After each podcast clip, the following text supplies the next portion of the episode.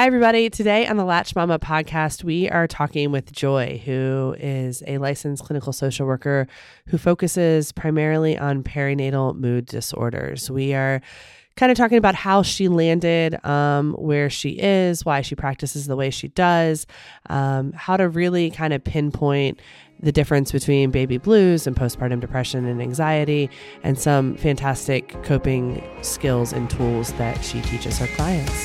Hope you enjoy it. You're listening to the Latch Mama podcast. I'm your host, Melissa Wirt, business owner and tired mom of five.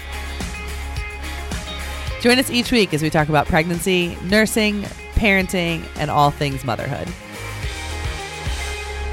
So, hi, Joy. Hello. Thanks for having me. Thanks for being here. Can you tell us a little bit about yourself? Okay. It's kind of an open-ended question. Yes. But... Well, I am Joy, social worker. That is what I do 2 of the days of my week. Well, actually, sometimes it feels like every day of the week. Absolutely. But with my own family, I have 3 lovely feral children. Anybody who also calls their children feral is like very, very close to my heart. Joy's kids show up here at the warehouse and I'm like, oh, I feel like my kids are here. It's great. Mm-hmm. I usually describe them as delightfully feral. That's good. That's a really nice way to put a positive spin on it. Mm-hmm. Strengths-based approach. Social workers are all about a strengths-based approach.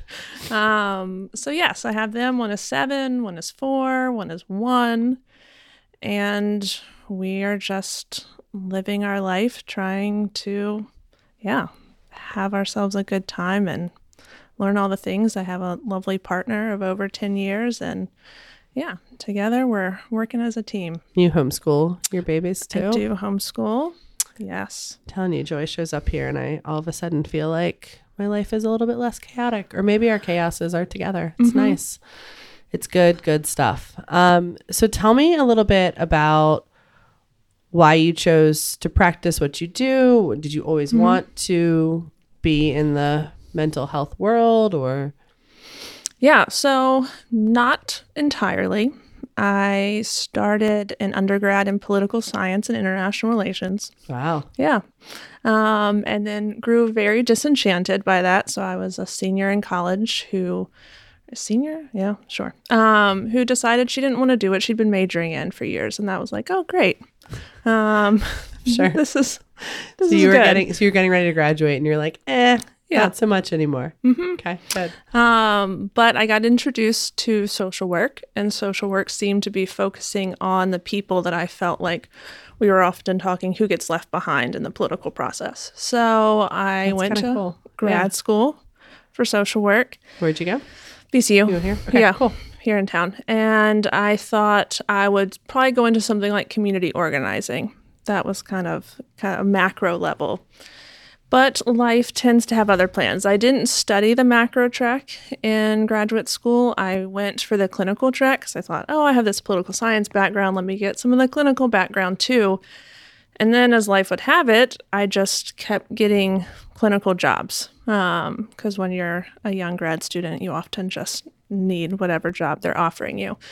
And I ended up loving it and started to work primarily with children and getting trained in play therapy and attachment-based therapies, expressive therapies. And as I did that, you're seeing all these struggles that children have, but coming to understand how much of that comes from the family system and the struggles that the parents are having. You didn't have any kids yourself at that point? Mm-mm. Okay. Nope.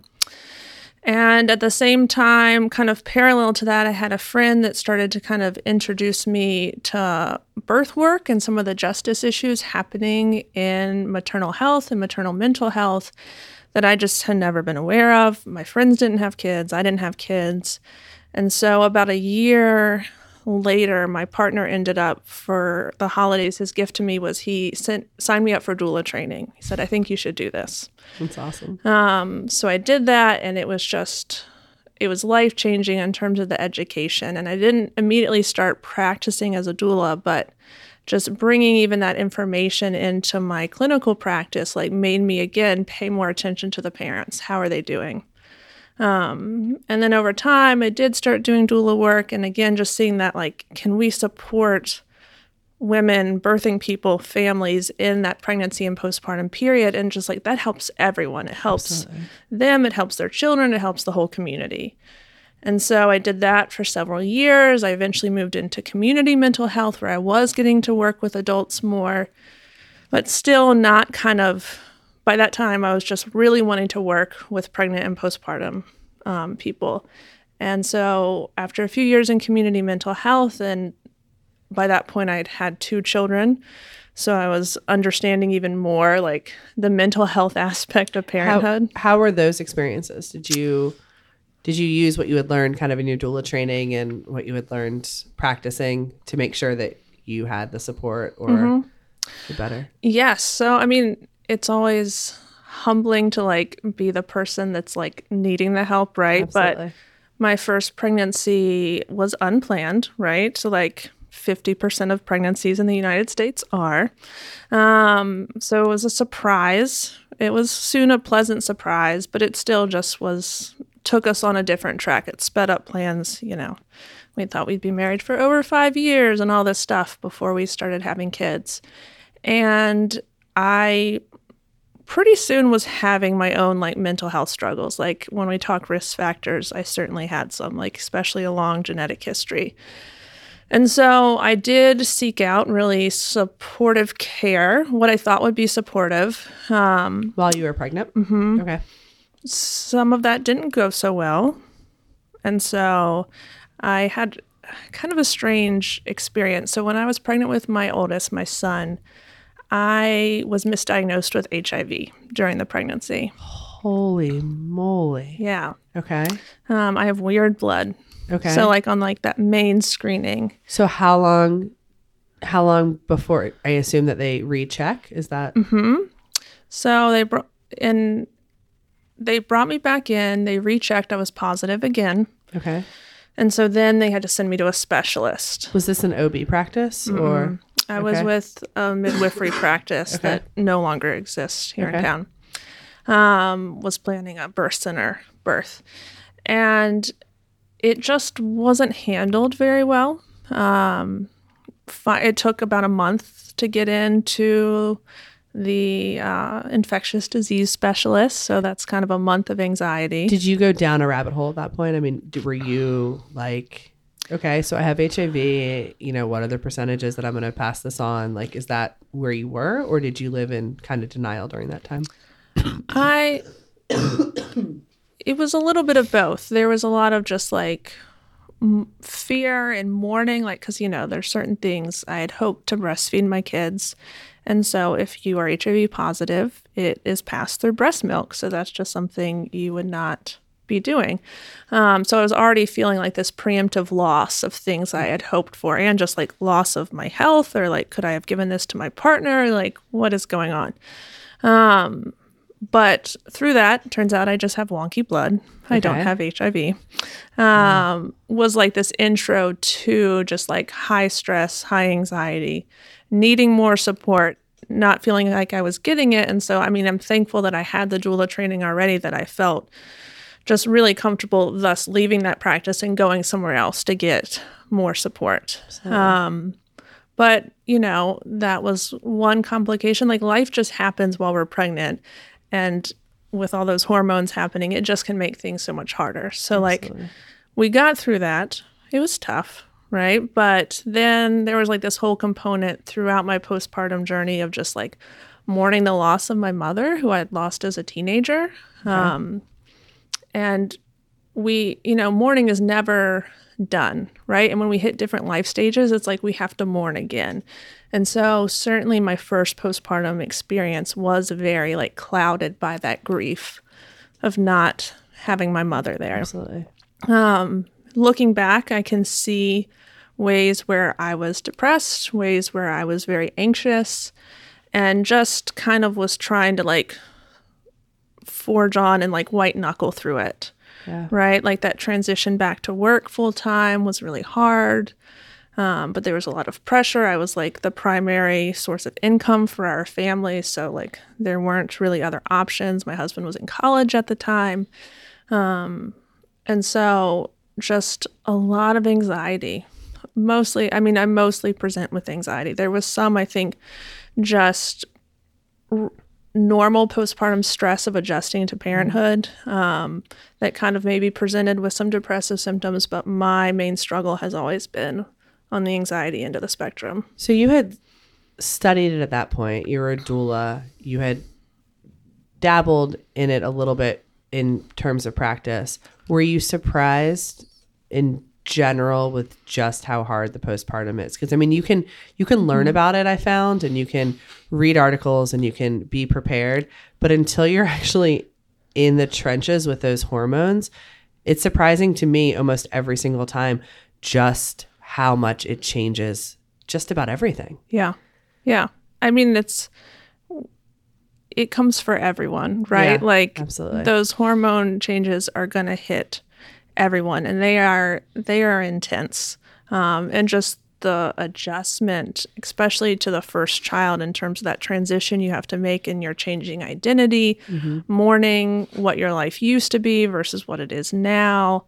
There's just, it's so much to try to do. And you're right. Like you can't know until you're in it. Like absolutely. I always advocate for expectant parents to do as much education as they can and planning for the postpartum period, but like that's good, but it isn't always, it's never going to get you all the way there to like everything just goes 100% smoothly. So you came out on the other side of that. Did you change how you were practicing at that point, or did your life take a different turn? Or well, I will say the one thing that time that I think made such a difference in my mental health, my mothering journey, what also like started to get me even more interested in working with pregnant and postpartum couples, families, was that I found a supportive like mothering community. Probably about 7 months postpartum, I had heard, that there was like this mothering circle that meets in town and you should go check it out. And normally I worked that night of the week, but finally I just went and told my boss, I need to switch my nights. I need to do this thing for me, right? Which is one of the hardest things for new moms to like say, I'm going to do something for myself. Absolutely. But it's so good to do, right? Yeah. We need to do these things. And I was in that group for several years, like once a month. And it became just such this place of non-judgment and support and being able to get advice and hear other people's experiences and have things be normalized. And it was just this place too where like, no, it wasn't a competition. It wasn't a Facebook group. It wasn't a Facebook group. And it wasn't like we have to pretend like things are nice or easy, right? Like people were real there about like the really hard parts, or that sometimes our kids are terrible and we don't like them very much, or we feel like this distance with our partners, or, just in-laws and parents and all the stressors. So it was just a wonderful support and just got me thinking about the power of women supporting other women in the parenting journey. That's incredible. I mean, definitely one of the reasons why, we're trying to do what we do with Latch Mama is just try to touch as many people as we can.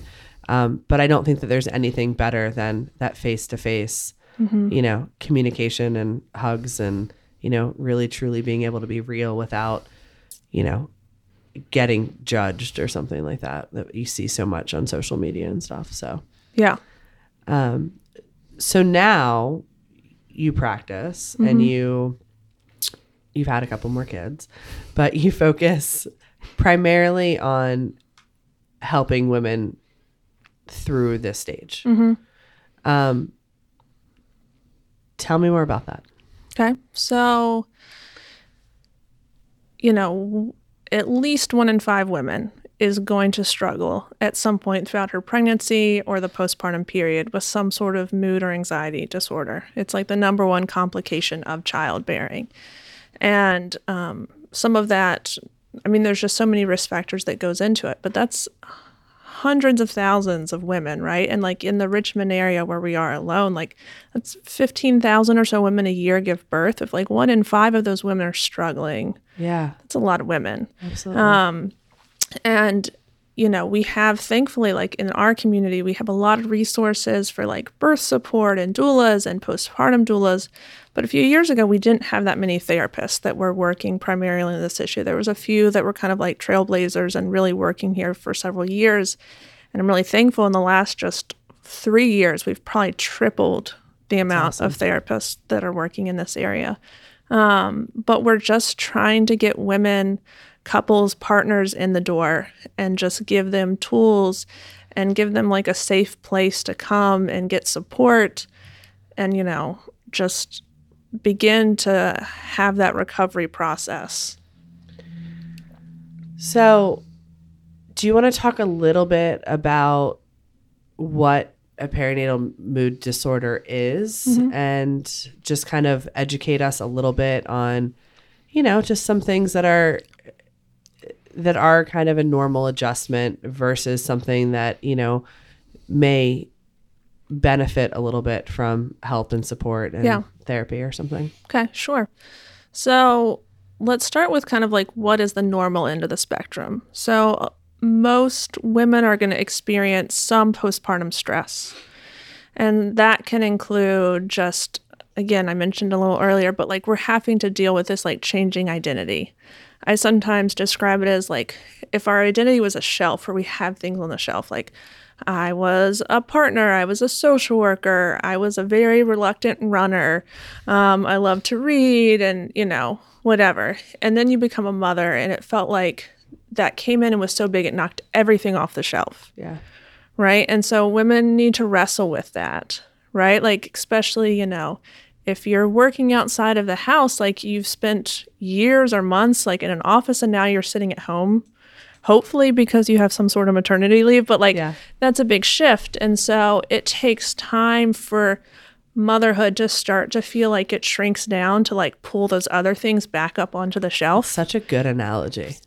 It's so, I mean, it's so true. And I think that especially as you go on to have more kids, you're aware that it's going to happen. Mm-hmm. And I almost can say like, almost visualize like, okay, this time, this is where motherhood's going to fit, but there's still going to be a couple inches on each side. And I'm going to still try and keep the great partner and great business owner up there too. Yeah. But I know every time it's going to knock everything down for a little while. And just to be prepared for that is hard, especially the first time, because you probably don't understand the magnitude of the change that's about to happen. You don't know, and you also don't know what the other side looks like, right? Yeah. Like, thankfully, now, I mean, you are a veteran of this. You know that eventually motherhood does shrink down, that you can pick stuff back up off the shelf. You've also mourned the fact that some of those things you're not ever going to pick back up on the shelf, right? Yeah. And you're just going to choose new things that come up. Absolutely. Right? So, like, almost all women are going to go through that struggle, right? They're going to go through some times of grief, and I really work to normalize grief. We view grief sometimes in like a really negative light, like it's a sign that something's wrong, but truly it's just, it is a part of life, right? And so it is healthy and okay to mourn what life was like pre-kids, you know? Yeah. And for your partner as well, and to sometimes just join around it, right? Like before you used to be able to be spontaneous and you could stop at the store on the way home from work and like grab stuff and not think that like your boobs were going to explode because, you know, you've timed your pumping to like when to get home at work and like nurse your kid. Yeah. You're driving around on a Saturday and you've been up since 6 a.m. and you see people lined up for brunch and you're just like, who are these assholes? Like just rolled out of bed and decided to like go to brunch, right? Like those days are long gone. Like you mourn. Yep. You mourn those things. And then we struggle like in the postpartum time with like this idea of like the perfect mom. Like we live in this day and age of like the perfect mother, right? And there's like a think piece on the internet for every parenting choice you could ever make. Every single one with like the nice like black and white photo of the mom hugging the baby or kissing him goodnight. It's every single time you scroll through Facebook. Yep. Letter to my firstborn, or today was the last time I breastfed, or today you're off to school. And it's like, for crying out loud, like just there's emotion everywhere. And it makes it really easy to start comparing, right? And to feel less than. And so social media, like especially when we're sitting there with the baby, we spend a lot of times on our phone and that can just kind of fuel this comparison. And so Yeah, I remember with my firstborn, he was super colicky. And I would go online and I would look at these Facebook articles and it would be like, oh, you know, today I mourned that, you know, you're not co-sleeping anymore. Or today I mourned this, or a letter to my firstborn. And I remember even probably to this day, I have been so excited for every milestone he's hit because he's become more mature and more control of his emotions and stuff. And I just remember feeling so guilty that I wasn't cherishing those moments when the internet told me I was supposed to be cherishing them all. Yeah. But I wanted to just be moving forward. I wanted to hit fast forward. And I knew that that was okay. But at the same time, I felt a little bad about it, you know? And it's just like there's so much of what we see every day on the internet is telling us we should be feeling differently, or, you know, we should be, you know, making the Pinterest cookies that we see online and stuff like that. Yes. So it's fascinating. But. Yeah. So that's just like kind of normal struggles. That sometimes brings people into therapy, right? Because they're just struggling with the adjustment. What is happening here? Mm-hmm. This is really hard. And so sometimes that's what therapy in the postpartum period looks like, is just helping people give voice to that, to normalize it, to say, yeah, that's okay. Like, you're doing a great job. Like, you know, I often talk with couples about, or especially moms, about the line, like, good for you, not for me. Like, so much of, like, once you're a parent is you're going to see all this stuff and you just have to be like, good for them, not for me. Yeah. Right? Like, you're breastfeeding your child until they're 7 years old. Sure. Good for you, not for me. Like, you decided from day one you weren't going to. Sure. Good for you, not for me. Like, with so many things in terms of parenting. But then for some women, well, and let me back up. The majority of women will have some sort of baby blues. And so that means that for up to 2 weeks postpartum, because of all of those hormonal shifts that are happening and the lack of sleep, that we get teary about things, right? Sometimes it's a sad teary. Sometimes it's a happy teary. Like, oh, I'm just so thankful that we're all here together. Or, I'm watching this commercial and boy, like, it really got me in the heartstrings.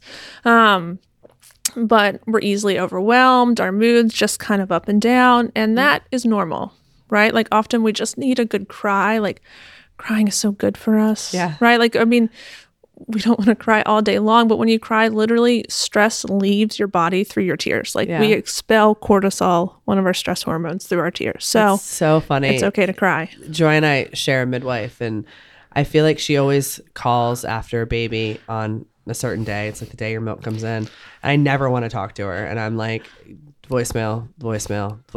And I don't answer her text. Don't want to talk to you, you know, and she's very dear to me, but I don't want to talk to her that day. But I have learned that if I do talk to her, because I know I'm going to cry, and I cry, oh my God, you feel so much better. Mm-hmm. It's fascinating to me. It's just because, you know, it's like this for people who don't necessarily like to be emotional or show vulnerability, which I am one of them. It's fascinating to me that it actually does have an almost physical change of your body. Like, it's, well, it does. It's fascinating. You're losing some of the stress. Yeah. It's, I don't know. It's cool. So, like, you know, we're just often going to need to have our cry during that time. However, beyond that, right? Like, we're looking, especially in the first 3 months is when it's most common for a mood or anxiety disorder to kind of pop up, but you're just still really tearful all the time. Feeling sad, maybe starting to feel kind of hopeless. You're not really feeling like you can enjoy things. You feel very easily overwhelmed.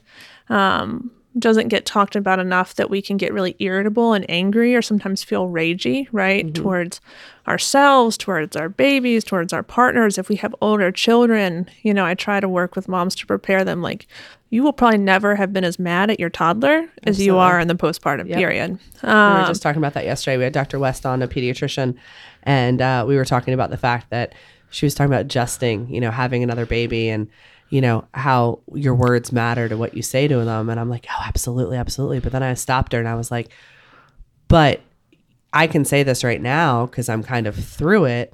But those times you get so mama berry, you know, you get so, and you get angry, and all of a sudden you're saying things with a tone to a younger child that was like your entire world, like 48 hours earlier. And it's like, who am I? Who have I become? Am I a monster? But so much of it is hormonal through the shifts in that beginning. So, yeah, it's fascinating. Yeah. So, you know, Some women, they're having that. Some women with anxiety. So depression and anxiety are often together in the postpartum period. So like some women only have depression. Some women only have anxiety, but a large amount have some of both. And so those are also women that are just feeling very anxious, or they're worrying about things. Maybe they're starting to have these intrusive thoughts or images come into their head of like dropping the baby or somehow harming the baby or something bad happening to the baby. They're starting to feel very worried about germs, right? Mm-hmm. Like this is why sometimes having a baby in the wintertime puts you at greater risk for having postpartum depression or anxiety with the lack of sunlight, but also just like flu season, like people are just like, there's germs everywhere. How many times does a pediatrician tell you what happens if your baby gets a fever in the first 2 months? Mm-hmm. You know, don't let them get a fever. Don't let them get a fever. And I'm like, oh, and then goodness. Go to the ER. And then the thought of going to the ER too, you're like picturing all the germs that are there. Yeah. So, you know, and especially like trouble sleeping. Sleep is also like a good barometer for like how you're doing. If your baby is asleep and you are laying in bed and you're tossing and turning and you just can't seem to turn off your brain, or you're waking up at night and then you can't turn off your brain, that is always something I'm looking at. Like, oh, that's not a great sign, right? Because you are so tired, you should be like, should be able to fall asleep. And so when women are starting to feel that way, that means that they have a medical condition, usually, that needs to be treated as such and get some help and support in it. And it's okay. It is okay. And it's treatable, right? And it's not something ever that women have done or not done, right? Yeah. Like women can feel, again, guilt, like, oh, I should have prepared more, right? Or, you know, I've even heard from partners like, well, she's had anxiety for years. Why didn't she do more work before now to be more okay during this time? And it's like, whoa, like you could do all the preparation in the world and still have this happen, right? Like you can't, there is no such thing as 100% prevention. Yeah. Right. Can you, do you feel comfortable sharing maybe some of the tools that you kind of arm moms with as they, you know, kind of explore life as being a mom and stuff? Is that? Yeah. So let's see. In the early days, especially when people come in, one of the first things we look at is sleep hygiene. Okay. And so our sleep is so fundamental to our mental health, right? Like even for women that had no history of anything, if you took anyone off the street, not even postpartum, and you compromise their sleep for 30 days, they will start showing clinical signs of depression. It's fascinating. So, I mean, and there's so many struggles with sleep. So we start looking at, and I should back up. Before I do sleep hygiene, we do a lot of work on validating their needs. Okay. And that it's, we're going to look and try to give you things that you need, right? Because I think as women in our culture, often like the taboo thing is to be a needy woman, right? Absolutely. Like on the list of things to be as a woman, it's like above all else, do not be needy, right? Like so ridiculous. It's like the Scarlet N, right? Like you can't be needy. Don't be needy. And it's such crap, right? Like it's just such crap. Like we do need things. And we have a culture that like often is focused on the baby, and we're not checking in on the mom, and we're not checking in on the partner, and how are y'all doing? So sometimes it's just like letting them have permission to like, you matter, right? Absolutely. And then we start looking at, okay, let's talk about your sleep. Mm-hmm. You know, let's talk about getting on the same page with your partner. And so often I ask them to bring their partners in. I mean, some partners already are coming in. Sometimes partners are the ones that actually contact me, right? Because for some women that are so depressed or so anxious, like those phone calls or those emails, the back and forth can cause so much stress that they just don't even do it. Yeah. So like, that's a great way that partners can support moms, right? Or they bring them in. And so sometimes it's a meeting together, or we just like, let's make a complete postpartum care plan. Even if you're 5 months postpartum, we can still plan, right? Like, absolutely. How are you guys going to start getting sleep? I really advocate a no, like all or nothing approach when it comes to feeding. So like nighttime parenting is a 2-parent operation, and we're really looking for women to get a 4 to 5 hour stretch of uninterrupted sleep as soon as possible and get that on a nightly basis. And so that usually means that one feeding is going to need to be taken over by partner if they weren't already doing it. And so, you know, that's where I go like all or nothing with feeding. Like if you have the milk, use the milk, but don't stress yourself out further. Absolutely. Right? Like it's okay to use formula for those feedings. Yep. Because mom needs to get rest, right? And babies need healthy parents more than they need breast milk, just to be frank, you know? Yeah. And so we look at that. And then we start looking at like a lot of their thoughts, you know, and the things they're saying to themselves. Because sometimes those, from what you said earlier, those sometimes can manifest themselves in such a way that they can't sleep. Mm-hmm. So they're getting this space away from the baby, but it takes them a little while to calm down the thoughts that are coming in. Yeah. So sometimes if it's a lot of racing thoughts at night, instead of trying to get rid of the racing thoughts entirely, because that often leaves women feeling like a failure, like they can't get rid of them, we just try to make a space for them. So like some women will try having like setting a timer for their worry time, right? And like writing in their journal all the worries, right? And then when the timer goes off, they stop writing the worries. Maybe they write a response to the worries, like I hear this, but here's what I'm going to do about this, right? Like, is this worry something, a productive worry that I could do something about? Is it something I need or want to do something about, right? Yeah. Like, maybe they write a response, and then we go towards like, all right, now let's drink a cup of tea, or let's listen to a guided meditation, and now let's try to go to sleep. Okay. Right? And sleep however you can. So like, the postpartum time, we are trying to survive. And I also work with moms like, what you're doing right now is not the rest of your life. But if you need for those 4 or 5 hours to go sleep in another room, that's what you do, right? Do you need to put in earplugs? Do you need to move the monitor to the other side of the bed? So like, you're not watching it. Do you need to tell your partner that, hey, you know what? For a little while, you need to sleep in the guest room. Like, that's, I mean, we're 4 months postpartum, but my husband knows if I am asleep and the baby's asleep and he thinks in any way whatsoever he's going to wake one of us up, he goes to the guest room. And I think our marriage is great. And that's okay right now. Yep. Because he knows if I don't sleep, all the balls start to fall from there. I mean, it's just, it is what it is. So. Yeah. And with multiple children, like partner's biggest role often then turns towards like the older children. Absolutely. Right? Because toddlers also don't always sleep through the night. 7-year-olds don't sleep through the night. Oh, yes. And so they kind of can take that. Absolutely. Right? Yep. So we do some work around just tools like that. I mean, in terms of evidence-based approaches to therapy, we are looking at helping them kind of get more mindful, you know. I can't say enough about like guided meditations and starting a practice. Like there's so many apps, but like it literally changes our brain.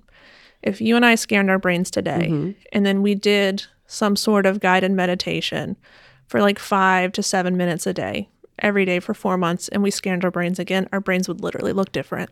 That's fascinating. And so it helps. What does it do? I mean, it just starts growth in new areas of the brain, and it helps. Like right now, like our brains are just naturally wired towards negative thinking. Okay. You know, like from an evolutionary perspective, that's how we survived, was especially as parents, was like assuming dangers around every corner, right? Like the people that thought there might be a lion over there to eat me were people that were prepared to get away from the lion. Okay. The people that are like, oh, it's going to be fine, get eaten by the lion. Okay. Right? Yeah. And so like, we tend to have a lot of like pathways in our brain that go towards negative thoughts, and those just stick faster. Like we have to think on positive thoughts for like at least 15 seconds for them to even start to stick the way a negative thought just sticks almost instantly. It's fascinating. Thanks, evolution. I mean, glad that we survived, like our species survived, but now we don't live in a time where like we need to be that hyper-vigilant. Yep. Absolutely. At least here, like, you know, we're privileged where we live right now that we don't have to be so hyper-vigilant. So it is about trying to help create more pathways in our brain that we go more to like, let me not take that thought and like kind of go down this rabbit hole of like, oh, if that's going to happen, then this is going to happen, and then this bad thing is going to happen, right? Like, oh, like for some women, like thinking from the anxiety perspective, it might be, oh, my kid's going to get sick, or what if my kid chokes, or starting solid foods? What would I do? Would I try to do the Heimlich? Would I call 911? And then like people are like rehearsing in their brain, like where do they find their phone? Could they get to a neighbor? How fast would the ambulance get here? What's it going to be like in the hospital? What would our insurance? And like you just like go into this full spiral. So we're doing tips and tricks in therapy to try to help women or partners like stop that cycle from going. We often spend a lot of time pushing back on the shoulds that women are coming into therapy with, right? Shoulds are, they're not good. Yeah. You know, you said that curse words are okay. This is my line in therapy that I use. I call shoulds pernicious little motherfuckers. Okay. Like they're not good. Where are those shoulds coming from? I mean, are they coming from just culture, social media? Like, what do you... I assume there's probably more nowadays than there were. I'm sure there's some that are family-based or coming from parents. I mean, we were talking earlier about homeschool in general and having the parental pressure of, you know, is this the best decision for our kids and stuff like that? Yeah. I mean, I think it comes from culture. I think it comes from also just our own hopes of like who we thought we would be as a parent or who we wanted to be, right? Like, you know, one of my shoulds was like, okay, shouldn't yell at kids, you know, it activates this part of their brain and then they kind of go into their own fight or flight. Do you know what I discovered? Because I used to work full time and now I homeschool. It's so much easier to not yell at your kids if you work full time outside of the home and you're not with them that much. And now that I'm with them, I'm like, it's been a great humbling experience, right? Yeah. But like, shoulds have this, like they can bring on shame, right? And shame doesn't help us. It doesn't move us forward. It just like sticks us in this dark place. Absolutely. And so, you know, instead of shoulds, we talk about like, what do I want or what do I need? You know, do I want to do this thing? Do I need to do this thing? Like, and make a decision from there. But if you're making it from a should place, that often isn't going to serve us. It's fascinating. It's so true though. Like, I mean, I can't imagine, you know, walking through life, you know, not having passion or a belief on why I'm doing something. And I feel like if you're doing something because you feel like either society or history tells you should be doing it, you do it, I think, probably with a lot less passion and love and commitment. Mm-hmm. And so many things in parenting are hard that when you take those elements away, they make them even harder. You know? And if you think you should like this, right, or that it should be the best time of your life, because if you're pushing a kid through a grocery store at some point, someone who's older than you is going to tell you to enjoy every single moment because it goes by fast. Like, yes, it goes by fast, but like the pressure that I see women feel, like I thought I was supposed to love this and I don't love it and I feel so bad. And it's like, it's okay. Also, some of us don't like certain stages. Yeah. Right? Like absolutely. It's okay to not like newborns or the toddler stage very much. Like we hear from parents all the time that a lot of them don't enjoy the teenage years as much. Like it's okay to not like every stage. And it's okay at the end of the day to not have liked your kid that day. Like, I mean, I have those days where I'm like, wow, like that was just not an enjoyable day. Like you're being nasty to me. Like I'm trying to, you know, be kind to you. And, you know, it's okay. Yeah. It's okay not to be incredibly infatuated the moment you meet your baby too. I've learned that as well. Yeah. Like, you know, we think that we're going to have this overwhelmingly strong connection and, you know, sometimes it takes time and, you know, it takes time to wait for that first smile and those times to get to know each other for sure. Cool. Well, thank you. Yeah. This has been awesome. Will you come back? Can we dig a little deeper? Yes. Cool. On that last thought, we got to be gentle with ourselves. Absolutely. Right? Like when we have bad days, okay, we'll try again, right? Like not get into that because today was bad. Yeah. All days are going to be bad. This didn't go the way I wanted it to. It's never going to go the way I wanted to. Like just... Or it didn't go the way that social media said it was supposed to go. Or, you know, I finally get to bake cookies with my toddler who can stand up and help, but it was an absolute disaster. You know, there are moments I think that we build up in our brains to be these magical, magical moments in parenthood.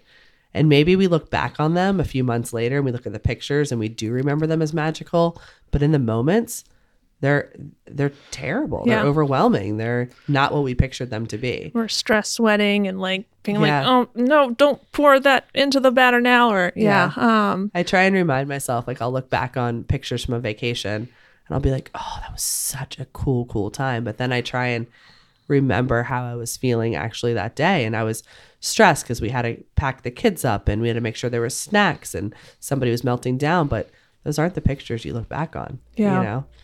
It's all just fascinating. I think it's just it's parenting in a different time. Yeah. Maybe we should talk about that sometime. Mm-hmm. Let's do it. Yeah. Cool. Thank you. Yeah. Thanks for having me.